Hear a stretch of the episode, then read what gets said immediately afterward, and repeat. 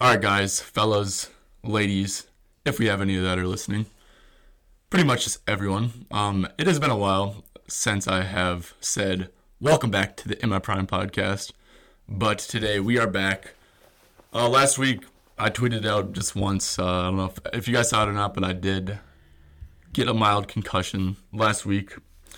So uh, really, probably only had like three, four, five ish plays or something last week, which, uh, if you know me, that is not like me at all. So yeah, uh, took a little break from betting. Uh, really didn't like looking at like a computer screen for that long. Didn't have much focus, all that stuff. So much needed break, but um, we are back after the All Star break, so we got that break too. It's really just been a while. Uh, I've woke up today fucking mad. Like I'm Trey Palmer, bro. I woke up today mad.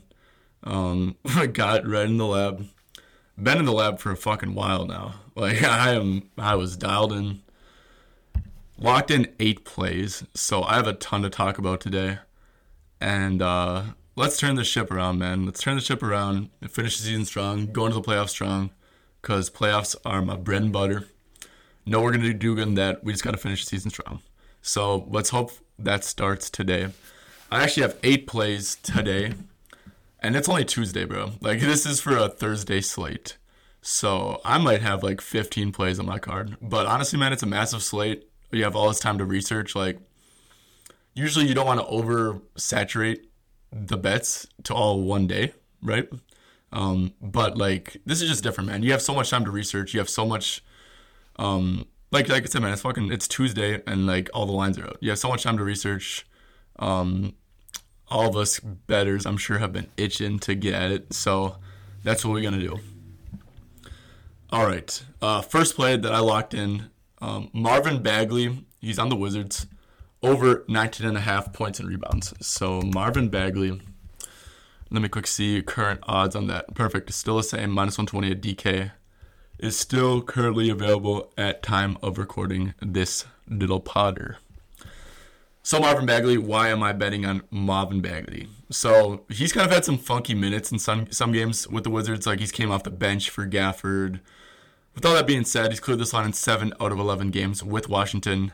He's over in five out of five games with 25 or more minutes. Uh, he's averaging 22.1 points and rebounds per 24 0.1 minutes per game, which is what he is averaging with Washington. Um, and that is equivalent to 27 and a half points and rebounds per, per 30 minutes. So Ben absolutely crushing 19 and a half lines. Uh, Bagley, he was dealing with a back issue. Uh, he missed some time. He had a couple lower minute games uh, post the Gafford trade when he was starting. Um, I'm kind of chalking that up. He had a so he had a 15 minute game, he had a 28 minute game, which is fine, and a 30 minute game, which is also fine. But um, I'm chalking up that first 15 minute game to maybe keeping it keeping it easy on his back or something like that. So yeah, uh, All Star break. Obviously, you have a guy who's dealing with injury. Uh, that should help him get a, get much healthier. All that time off, and given he's Bagley on the Wizards, he's really the only true center with Gafford gone. Um, they have Richaun Holmes, but he's very undersized. He doesn't play much to begin with. And uh, you're playing Denver. You're playing Jokic. You need to play a big man against them. So I think that Bagley should be in line for around 30 to 32 minutes or so here. Uh, this is a very, very good spot, in my opinion. You know, I talk about spot games all the time. Sometimes I just be blabbing, sometimes it's bullshit, but I think this is a really good spot game. Um, Jokic, he notoriously doesn't like come out aggressive against bad teams, especially at home. Uh, Denver's 15 point favorites against Washington at home here. Um, other guys in Denver can, st- can step up. Uh, so what does that mean? So Jokic doesn't come out aggressive. Uh, that means he's at Bagley's at much less risk for foul trouble.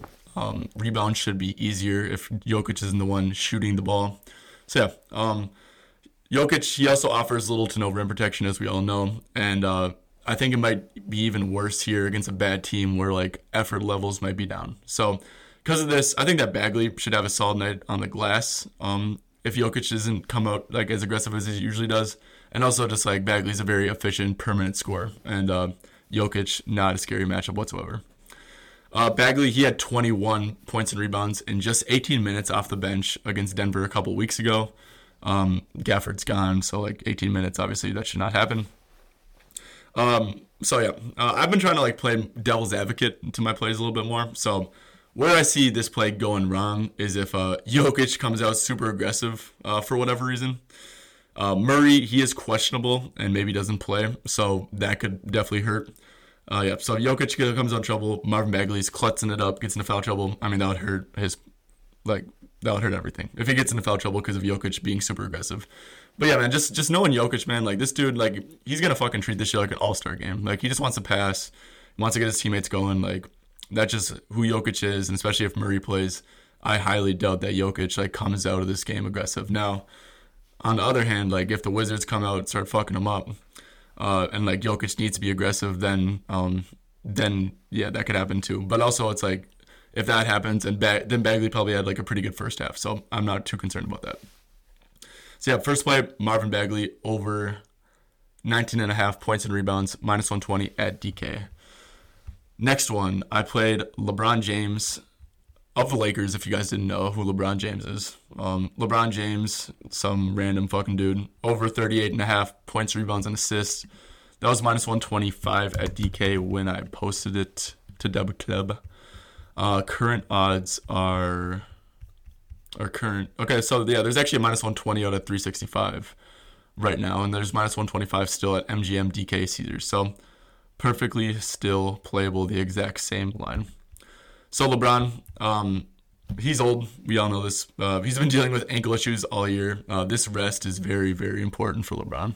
Uh, obviously, he played in the All Star game, but um, he only played like 13, 14 minutes or so. So yeah, rest is very great, very important for a guy like LeBron. Uh, so this is a Lakers at Golden State game, Bron versus Steph. I'm just kind of going off of gut feeling. Uh, I didn't really look up most into this. I know I had a double overtime game earlier, but these games just always seem to be ultra competitive. Uh, Bron should be aggressive in this spot, and uh, yeah, man, should be a close game. Like just Bron Steph, these games are always, always, always competitive, man. Uh, he had 68 exclamation point exclamation point, which is what I said in my write up. 68 PRA versus the Warriors this year. Uh, however, the game it, it did go to double overtime, but in regulation he did have 48 PRA. So yeah, regulation 48 PRA. That is a lot more than 38 and a half. And yeah, like I said, man, games games between Bron and Steph seem to be really competitive with 30 or more minutes this year, which he obviously will get if the game is semi-competitive. Uh, he's over this line in 25 out of 40 games. He has 37 or more PRA in 32 out of 40, so just a bucket away. And yeah, man, I'm like if this game's close, it's gonna be like 35, 36 minutes or so. Um, and yeah, man, like like I said, spot games. I know I said spot earlier, but this really is a good spot, man. Like it's a long season. LeBron at this age, he's not going to be super aggressive every night. Um, yeah, man, extended rest, all that stuff. Just a really good spot. Uh, I do want to note that LeBron did not play in the second half of an All Star game and uh, got listed as questionable for this game. However, LeBron is literally listed questionable in every fucking game, and uh, not playing the second half of the All Star game could just be like a something that they had pre-planned. Like, okay, like LeBron been dealing with this ankle issue. Like, why are we gonna like Darvin Darvin Ham made the call to Finchy and said yeah, bro, you better not fucking put LeBron in the second half. So I think it's more of that. I'm not worried about uh, that he might have like re-aggravated it or anything, and he's he's got rest anyway. So yeah, I'm not concerned about that either. Next play, we got a uh, we got a under, a lightning and the under for a player who actually plays at the speed of lightning. we got I played De'Aaron Fox under six and a half assists. Locked it in at minus 108 at FanDuel. Let's check the current odds on that one. De'Aaron swipe at the Fox. We got him current odds. Okay. Uh, best odds are minus 115 at 365, and it's widely available at minus 125 or better. Completely playable at that as well. So, De'Aaron Fox, why am I playing this one? Not going to spend a lot of time. This is just a pure hit rate play. Uh, I don't think this number should exist. Should exist. I think it should be at five and a half. So Fox, he's under in 33 out of 48 games this year, but he's been like trending down. Like he started off the year like being a solid assister, but it's just been trending down from there. He's under in 24 out of his last 30 games. Elite hit rate. He's only averaging five assists per game over that span. Sabonis, he really just runs the show on offense. He's like from a facil- from a facilitating standpoint, he really just runs the show on offense. Um, yeah, they're playing the Spurs. I'm not going to argue anything here about like they are shit defense. They allow a ton of assists, but I just think six and a half is like an assist too high. So, um, and why I got a little bit of data actually to back that up. So he, so De'Aaron Fox, he hasn't had a six and a half assist line since January fifth, and he hasn't had a five and a half assist line for ten straight games. So this weird jump, his his assist line has literally been at four and a half the last ten games, and then he has a good assist game before the All Star break. This line jumps up two assists because of a good matchup and a good assist game before the All Star break. This is just a perfect spot to sell, in my opinion, man. Like like I said, I'm not gonna argue that it's like not a good matchup, but just really not his role in the offense to be a facilitator. So, um, yeah, six and a half, too high. Take the under. Got another under. Uh, I went with Jakob Poeltl of the Toronto Raptors. Under 12 and a half points, minus 105 at DK. So Jakob Poeltl. Um, he currently has okay, perfect. So best odds out there minus 106 at Caesars. That's perfect. Worst available line is minus 108 or minus 118 at FanDuel, so that means it's very widely available. So why am I fading Big Jakob? So Poeltl, um, he's played two games with Kelly Olynyk that he that Olynyk completed. Uh, Poeltl only logged 21 and 20 minutes in those two games. Now this is kind of important, and I played it anyways, so let's hope that I get some good variance here. But Kelly Olynyk did leave the last game with a back injury. Uh, but with extended rest, I'd mm, I'd assume that he's back, and it, and even if like Olynyk's not back, the Nets are just like a very small ball team. Like you do not have to play a big man against the Nets. So basically, like Poeltl, he's had times this year when he's like the only center on the team, right? So he's had a lot of like massive minute games. Uh, even if Olynyk doesn't play, like I really just don't see ceiling minutes for him against this Nets team that you do not have to go big against at all. So obviously, we hope that Olynyk plays, and I kind of assume that he plays. But if he doesn't, I don't think it's the end of the world. Uh, Poeltl on the year, he's under in 25 out of 44 games this year, so nice hit rate. He's only averaging 11 points per game. Uh, if Olynyk plays, it's very likely that he plays 28 or less minutes, and if that's the case, he's under in 20 out of 26 games. So yeah, the spike minute games really inflate his hit rate on this prop to the over. Uh, they're playing the Nets. Claxton, very, very solid rim protector, very solid at defending centers, especially ones that uh, aren't able to like aren't super strong and can't just like physically dominate him. Because Claxton is pretty, uh, pretty skinny, not the strongest guy, but um, Poeltl not his game. So yeah, Claxton, solid rim protector, tough matchup. Uh, also, the Nets, they allow the fewest points per game to the pick and roll man. Uh, Poeltl is very reliant on scoring through the pick and roll uh, because like this dude really can't create for himself at all.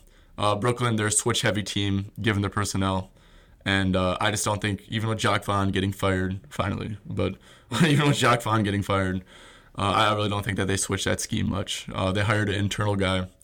Um, yeah, man. So their scheme has allowed the uh, the fewest points per game to the pick and roll man, and I don't see that scheme being switched up. Uh, Poeltl, he played against the Nets with Claxton this year. Only got up five shot attempts, only scored six points, played 25 minutes. So this is just not a good matchup. I, this is a really good number, too, man. 12 and a half, because Poeltl is, like, yeah, he might go, like, one for two at the free throw line, but he's never going to shoot a three. So, like, getting an even, or getting a, like, he can finish at 12 and uh, stay under. I think that's a very key number. So if it, if it does dip down to 11 and a half, I'd stay away. But 12 and a half, tough matchup good hit rate towards the under, and uh, let's hope that uh, long-haired beauty Kelly Olynyk suits up for this one. Next one, we're betting on a role player to hit some threes, uh, which just screams variance. but um, I do really like this price, and I like this uh, like this matchup a ton. Analytically, which uh, betting anal- analytically analytically never seems to go well for me, but trusting the data here. I went with Al Horford over one and a half three pointers made at plus 114 at FanDuel. Al Horford, let's see. That line moved to minus 104. Oh, damn. Okay. Um, definitely less value. I would still give it a play, though, at minus 104. Probably play it up to like minus 110 ish. So, Al Horford, um, he has cleared this line in only 14 out of 30 games with Kristaps and 19 or more minutes. Uh, he's done played 19 or more minutes with Chris Kristaps in last 28 games. So, yeah, uh, not an amazing hit rate, but this is like the best possible matchup in the NBA for him. Uh, Horford, he has the second highest catch and shoot three point frequency, which means that um, he has the second highest amount second highest percent of his shots being catch and shoot threes on the team, uh, behind Sam Hauser. So like at this stage of the career, if if you might be like an old head or like maybe even like my age or some shit, you might think of Al Horford like, oh yeah, he's this dude giving him the ball in the post, bro. He's he's tough down low, but uh, nah, he doesn't do that anymore at his career. He's really just a catch and shoot three pointer, three point guy. So last 15 games, uh, if you have been kept keeping up with the Bulls, I mean, like they've been like this all year, but I use last 15 data. Last 15 games, the Bulls they allow the highest catch and shoot three point frequency, and it's like by a wide margin. Uh, they also allow the most catch and shoot three pointer makes in the league over the span as well. So, like I said, this is what Horford does. this is what his game is, and the Bulls are just a perfect matchup to get those catch and shoot three pointers up. So yeah, man, at plus money, man. Uh, I guess it's not plus money anymore, but at plus money, I just think that this is a great bet. Um, he went four for six from deep against the Bulls this year, and yeah, man, three point props from bench guys. They have a ton of variance, but this bet just feels very analytically analytically sound, and uh, I think this price just has a nice value. Like I'd probably have this juice to the over, you know. So yeah, great, great matchup for Al Horford. Great price on that bet as well. Next one, we're going back to the undas. Um, I'm going to fade Mr. Klay Thompson under 16 and a half points. Uh, played this at minus 118 at FanDuel. Klay Thompson, Klay Tompy. Okay, so there's still a minus 124 out there for 16 and a half if you have access to Bet Rivers. Oh, there's a plus 100 for 15 and a half at FanDuel. I think that's a decent price getting it at plus 100. Um, let's see, is there any combo lines that might have value? Uh, okay, I think that under 17 and a half points and assists too. I think that might be a decent value at. Yeah, honestly, man, if anything, any Klay unders, I think have good value here, and I'll explain why in a little bit. So Klay, uh, my reasoning for going under 16 and a half points for Klay. Uh, Steve Kerr, he said that Klay will come off the bench for the foreseeable future in quotation marks. So yeah, he played amazing last game, right? But like, so did Pods, who's the guy who's starting in front of him. And the Warriors won the game, which like, if you're the coach, that's your fucking job. So like, they win the game, you don't want to switch things up, right? So I, would just be shocked if they go back to starting Klay. So last game for Klay, he scored 35 points off the bench. He played amazing, obviously. If he scored 35 points, that's really good. Uh, he also closed the game, and he still finished the game with 28 minutes only. So what that tells me, 28, 30 minutes, I think that's like an absolute ceiling for Klay off the bench. Um, with 30 or less minutes for Klay this year, he's under this line in 14 out of 23 games. And like he's been weirdly much worse at home. So with 30 or less minutes at home, he's under in 11 out of 13 games. So yeah, man, just a good, good uh, hit rate, obviously, and good hit, rate being at home, which is where they are today. Uh, last 15 games, the Lakers, they allow the seventh lowest catch and shoot frequency and the seventh lowest catch and shoot field goals made. Um, obviously, that's Klay's bread and butter with scoring. So, yeah, man, uh, really not, it's not an ideal matchup for Klay and how he scores his points. And uh, with the move to the bench, like his minute ceiling is just to take a pretty big hit. Like, imagine if Klay doesn't play good. If Klay doesn't play good, like what's he to play like 20 24 minutes or so like if you got to score 17 like or even if Klay's like minutes just don't go good Pods plays good like there's just like a lot of outs for this one man like I don't see Klay playing massive minutes and I think that it's a sneakily tough matchup I like that the game is playing being played in the Bay uh, where Klay has struggled this year too next one going back to the safety blanket the comfort zone the over bets I played uh, Paul George over four and a half rebounds, uh, minus 135 at Caesars. I've really just locked this in, so I really hope this didn't move. Paul George, um, yeah, still at minus 135 at Caesars, minus 140 at 365, minus 140 at DraftKings.